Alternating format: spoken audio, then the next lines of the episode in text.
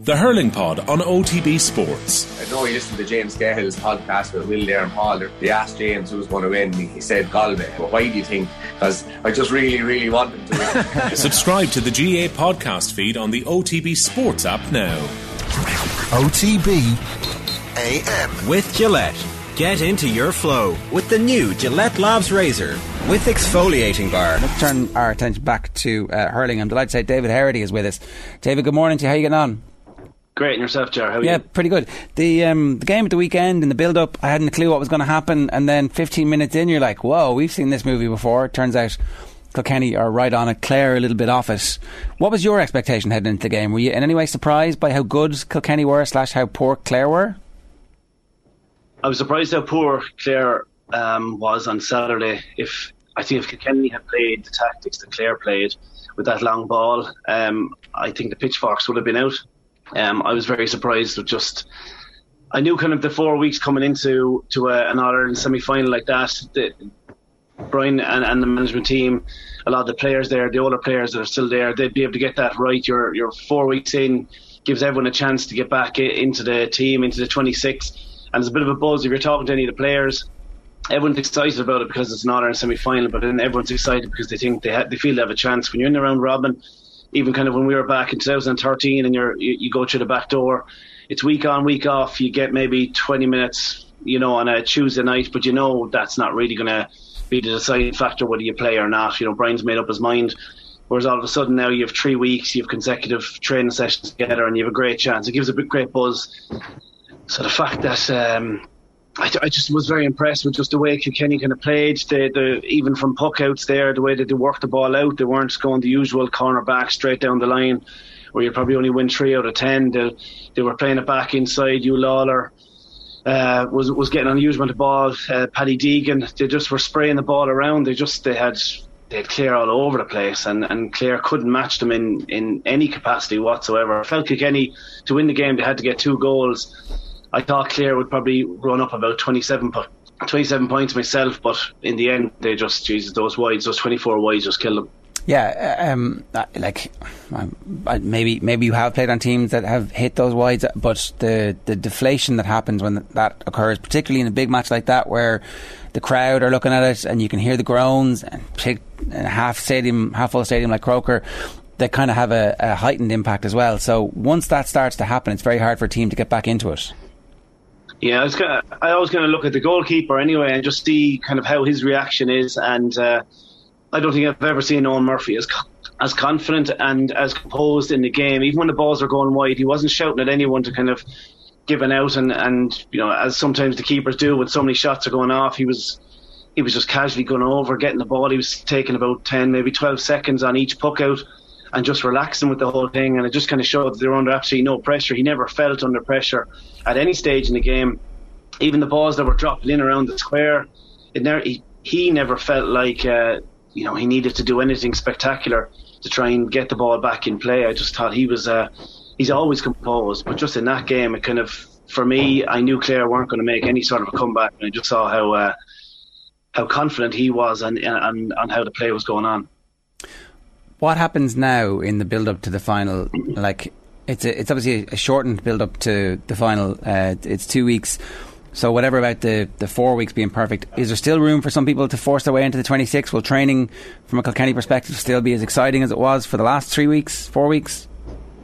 No, I don't think it is because two weeks, all of a sudden now in the back of your head, you're kind of thinking, if I get one little knock here, like Conor Fogarty broke his thumb there a few weeks ago, he'll he'll probably look to get back into that 26.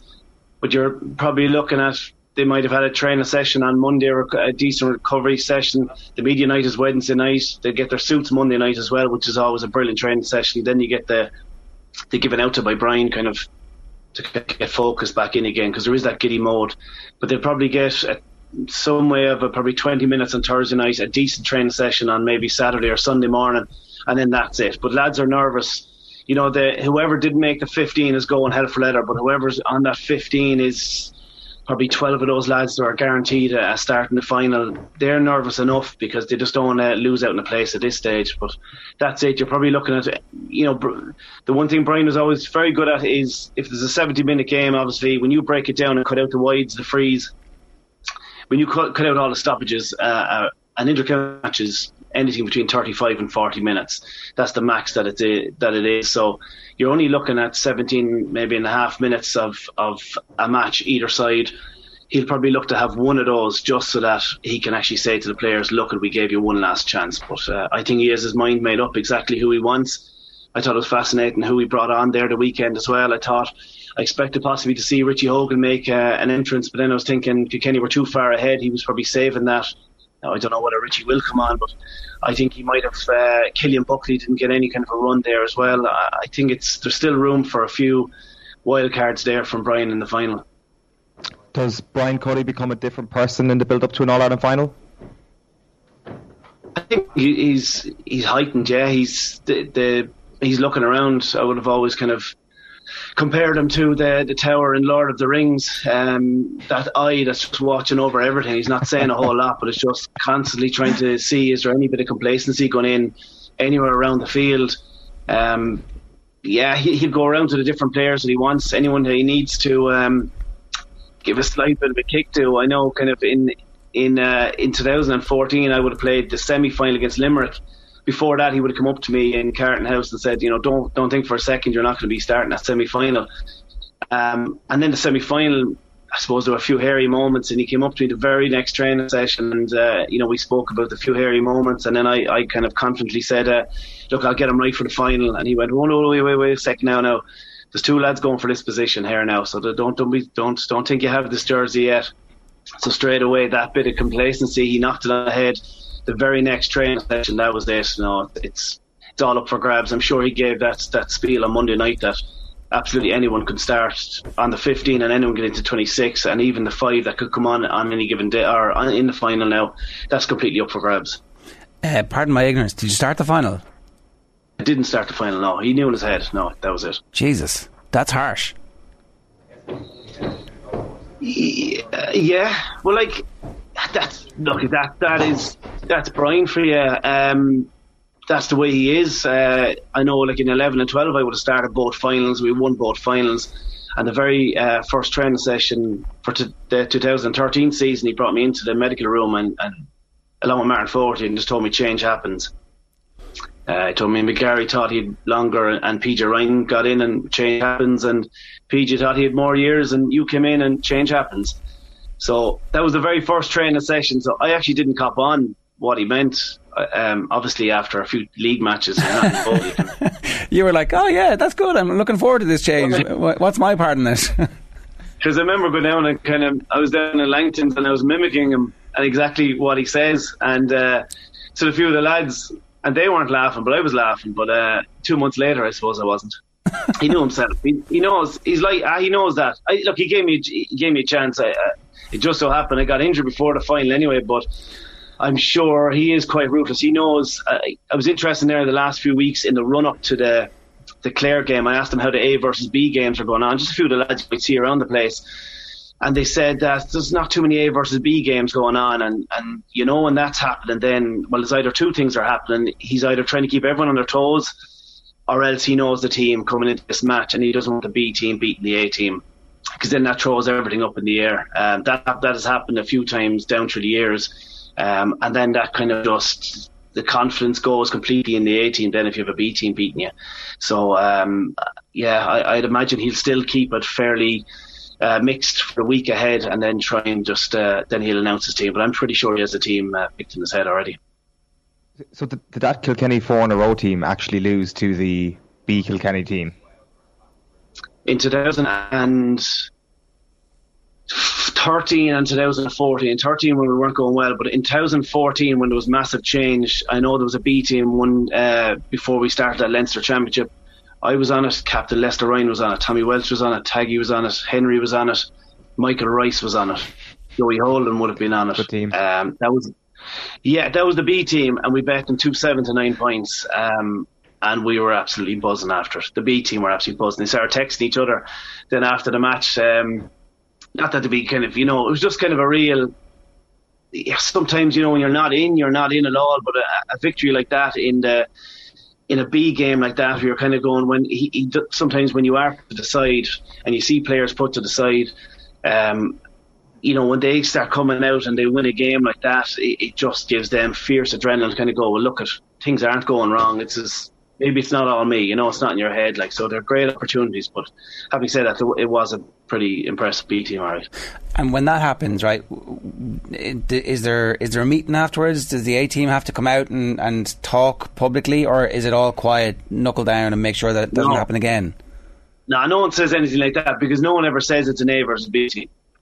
But you, everyone knows it's an A versus B team.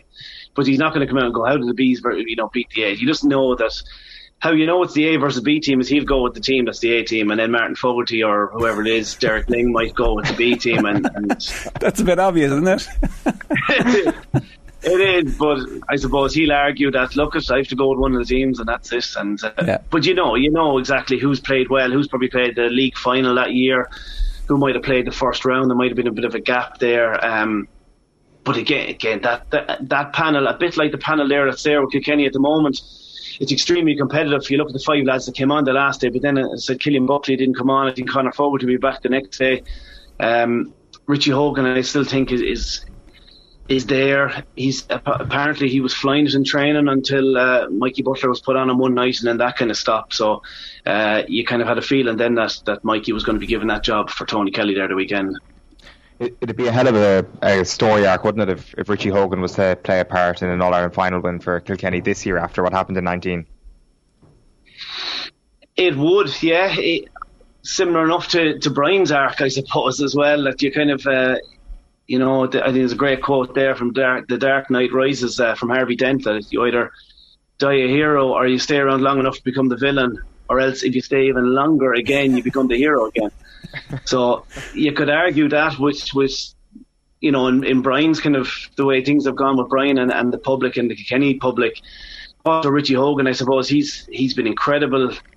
He was never a villain, but I suppose he fell out of sorts the last couple of years. But he seems to be buzzing. The injuries seem to be, you know, under control at the moment, and it would be incredible that if he did come on, because I know he was disappointed in 2019 when he got the red card suppose that kept him on in 2020 then, and he had that wonder goal in the Leinster final. But he still feels himself. He has uh, he has something else that he can offer his team, and it would be brilliant. I, I do think that if Kilkenny are under pressure, that he'll come on, and I do think they will be under pressure into the last ten minutes. Can I? I see a lot of people saying, "Oh, it was all nonsense about Cody." You know, all the people saying that his time was up and all those comparisons. That was all. He's proved them wrong. I mean, maybe he has proven wrong, but actually, what's happened is he has clearly listened to or watched what has gone on in the rest of the game and has completely changed. So this isn't the same Brian Cody as it always was, or certainly his team is not playing the same way. And even within this year, there's been periods where this wasn't working. The style of play and the and the evolution of the style of play wasn't working, but they've stuck with it as opposed to just raining balls in on TJ Reid, hoping that he's going to bail them out. And so um, it's not the same Cody, it's a slightly different Cody. That is, no, it is the, the way that they're playing at the moment. And again, the huge credit goes down to Conor Phelan as well, who's the trainer. But a, a huge, huge amount of credit, even just the backroom team. Again, I only found out there the last day. They have really changed up everything in the backroom team as well, between the opposition analysis as well, nutritionist who I hear is outstanding. You know, you've Mickey Comerford there, who's over the S and C as well a lot of things. I suppose Mikey Butler's after going from Waterboy to cornerback. Um, they've changed up a, a, massive amount in the backroom team as well, and and he has really embraced the whole science side of things, which I, I never thought he would. Like even back on, on performance analysis years ago, he used to. The twins we used to have, Louise and Emma Byrne, were there, and we come into a, a management meeting and he'd click really quickly through all their presentation until he got onto hooks, uh, uh, blocks and tackles.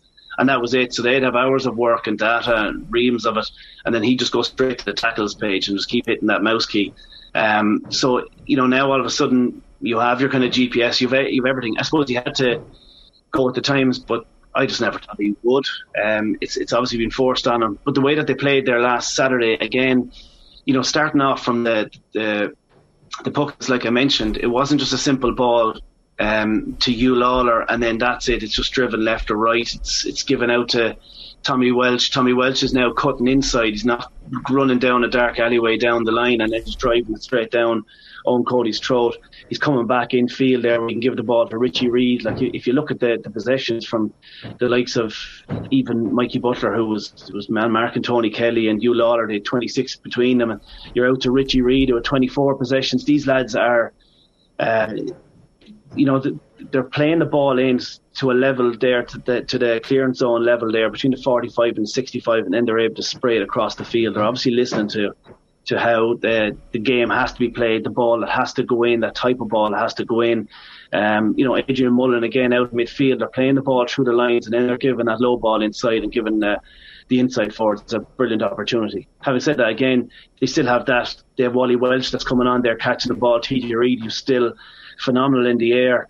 They still have these lads if they want to go route one, so they, they have a nice mix now at the moment. Galway went route one several times, and obviously the goal comes off it at the start of the second half. But notwithstanding the fact that the goal gives such a, a, surge of adrenaline to, to Galway and it gets them back level for the first time in 35 minutes, uh, they kept playing the long ball in, and you'd say for the rest of the game, actually, Limerick dealt with it relatively well. Um, there were still some opportunities and there were still some points come off it. So I would say Galway and Limerick broke even in the full back line with the with the long ball, and maybe the stats would, would prove that actually Limerick ended up winning that. Um, if if if Kilkenny were to do that a couple of times and a couple of goals come off it, the importance, the electrifying aspect of that on the team and the crowd probably makes it worthwhile. So you think for the final we should see a mix of the ball going through the lines, as you said, and let those players who are playing really well run the game, but also play the lottery, buy a few tickets. Yeah, no, they have to, and and they need to hit route one ball. Like obviously it is. It's all about trying to, to, to mix and match. Like if you think back in 2019, the Colin Fennelly goal came off an own uh, Eoin Murphy long puck. It was one of the longest pockets I've ever seen in Croker. Bounced inside the 20, bounced just outside the 21. Colin went in and took on the full back and and buried it. Like so, it, they have to go route one. Kilkenny need goals to win this. They're not going to uh, win a point shootout against Limerick. I, I, don't think so. I think I think this is the one area where Limerick fall down. They've only got six goals this year. Kilkenny are up. Uh, they're geez, they're 16 goals so far this year in, in between the Leinster and the All Ireland series. So they can score goals. They're hungry for it. I, I think that's what has defined Kilkenny teams down through the years is the fact that they're able to get goals the other teams' opposition. I don't think I don't think Galway teams are as ruthless. I don't think Limerick certainly weren't. They won an All Ireland a few years ago without scoring a goal. It doesn't seem to be the number one on their priority list. CC Gearóid Hegarty created the only chance there last day in the corner. Jack Grealish saved it. So I think I think they'll still probably knock up about 27 points, but I think Kilkenny will will need those two goals and they'll need to go long at times inside to Eoin Cody or Mossy Keoghan seems to. I know he mightn't be playing the best, but he's still managing to, to bang in about five goals in this year's championship. Um, I think they need to go route one at, at, different points then as well and try and test out this uh, the full back line.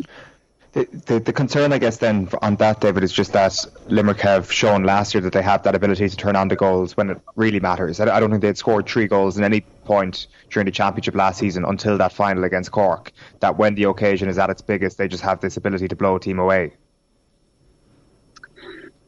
Yeah, I, would yeah, I'd also just think that Eoin Murphy's is is in the form of his life. That full back line from Kilkenny is in the form of its life as well, and I just cannot.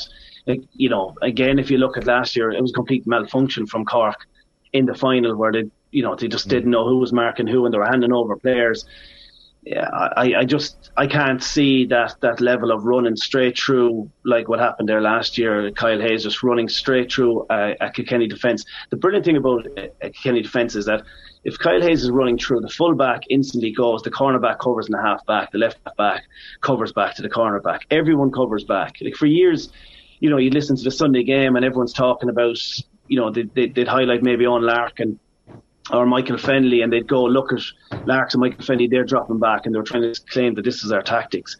The simple thing was, if the ball goes into the full back line, the, the half back line straight away, you should know that you're you're heightened expectation there that there's danger on. So you leave your man, which means the midfielder needs to now cover the the half back line or the half forward line, and the half forward line have to come out to midfield. So you're in, you're just straight away you're dropping back. That's just what happens. That's work rate for you. And again, if the if the goal doesn't come off, you can build it through the lines, and you can the lads will get back up the field. But that that happens straight away. If you look at and not to slag other counties, but I think there's a lot of Mayfain goes on in some of the counties when you're watching them that if the corner forward is running in, he's after turning the corner back and he's running in, the full back will stay in his man and he'll just go straight in, the corner forward will just go in and bury it. And it's kind of a case in the full back going, well, my man didn't score. There's a bit of that going on. That's never the case in, in Kilkenny at all. They'll make sure that if they see danger, some go back and they'll always trust that another back is, is back covering their man.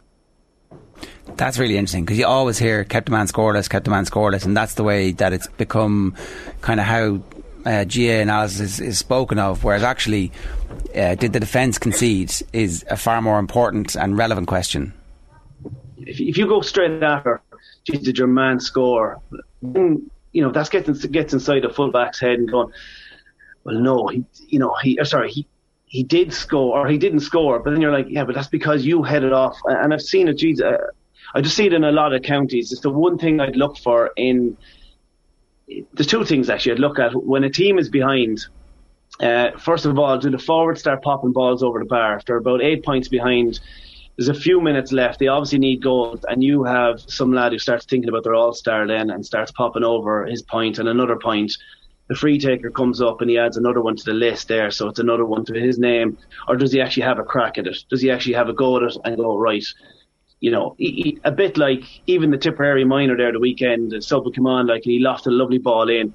You just expect on a different day, and you've seen counties that come in. Your man goes for the, you know, he pretends that he's going for this absolute top corner and hits it over the bar by about a foot, and you're kind of going, you're a bit of a fraud there. Now we all kind of know that you just want that point beside your name, but it's a bit then like the backs as well. If you get, if you get if, if you have it in your head that I just don't want my man to score, well then you're kind of well then you're not a team player. If that's what's in your head every single day that my man doesn't score, well then you're not going to do anything. If, the, if if that's what you gauge your good performance off, you're not going to help your corner back or a half back outside you. You're not going to come in and cover. And and again, you'll see it. You, you see it in the Munster Championship uh, a huge amount there. Just I have in, in the last few years there where you know, the likes of look back at any of those Kyle Hayes, how the hell can he come running in from about 60 yards out or coming in from the sideline and no one hits him at all? It's either two things. It's either poor communication from the goalkeeper where he's not telling the full back to go and then the cornerback to cover,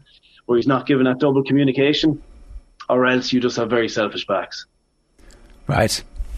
That that is really interesting because like um, we, we, will obviously see now this week or in two weeks exactly what the the Kilkenny response is when Kyle Hayes does come galloping through because it, it's sure as night follows day after his performance in the semi final they're going to try that early and often. Um, eh, look, we, are nearly out of time, so we might get you on before the final to, to preview the final in a bit more detail about how the matchups work. But instinctively, at the moment, are you seeing a Kilkenny win when you're visualising what happens? I can't see a. Vi- I, I think in every aspect, Limerick are better. Um, but I cannot see a Kilkenny loss. Right. I just think, like you spoke about that art that you're talking, I just think it's actually set up for a Kilkenny win. Right. Well, book it in. We're going to get you on next week again when we have a bit more time to go through exactly how the matchups work because that was just really fascinating to hear exactly what the the aftermath is going to be like and, and those training sessions as well. David, always great to have you on the show. Thanks a million for making the time for us this morning. Thanks, Jerry. All the best. OTB AM with Gillette. Get into your flow with the new Gillette Labs Razor with exfoliating bar.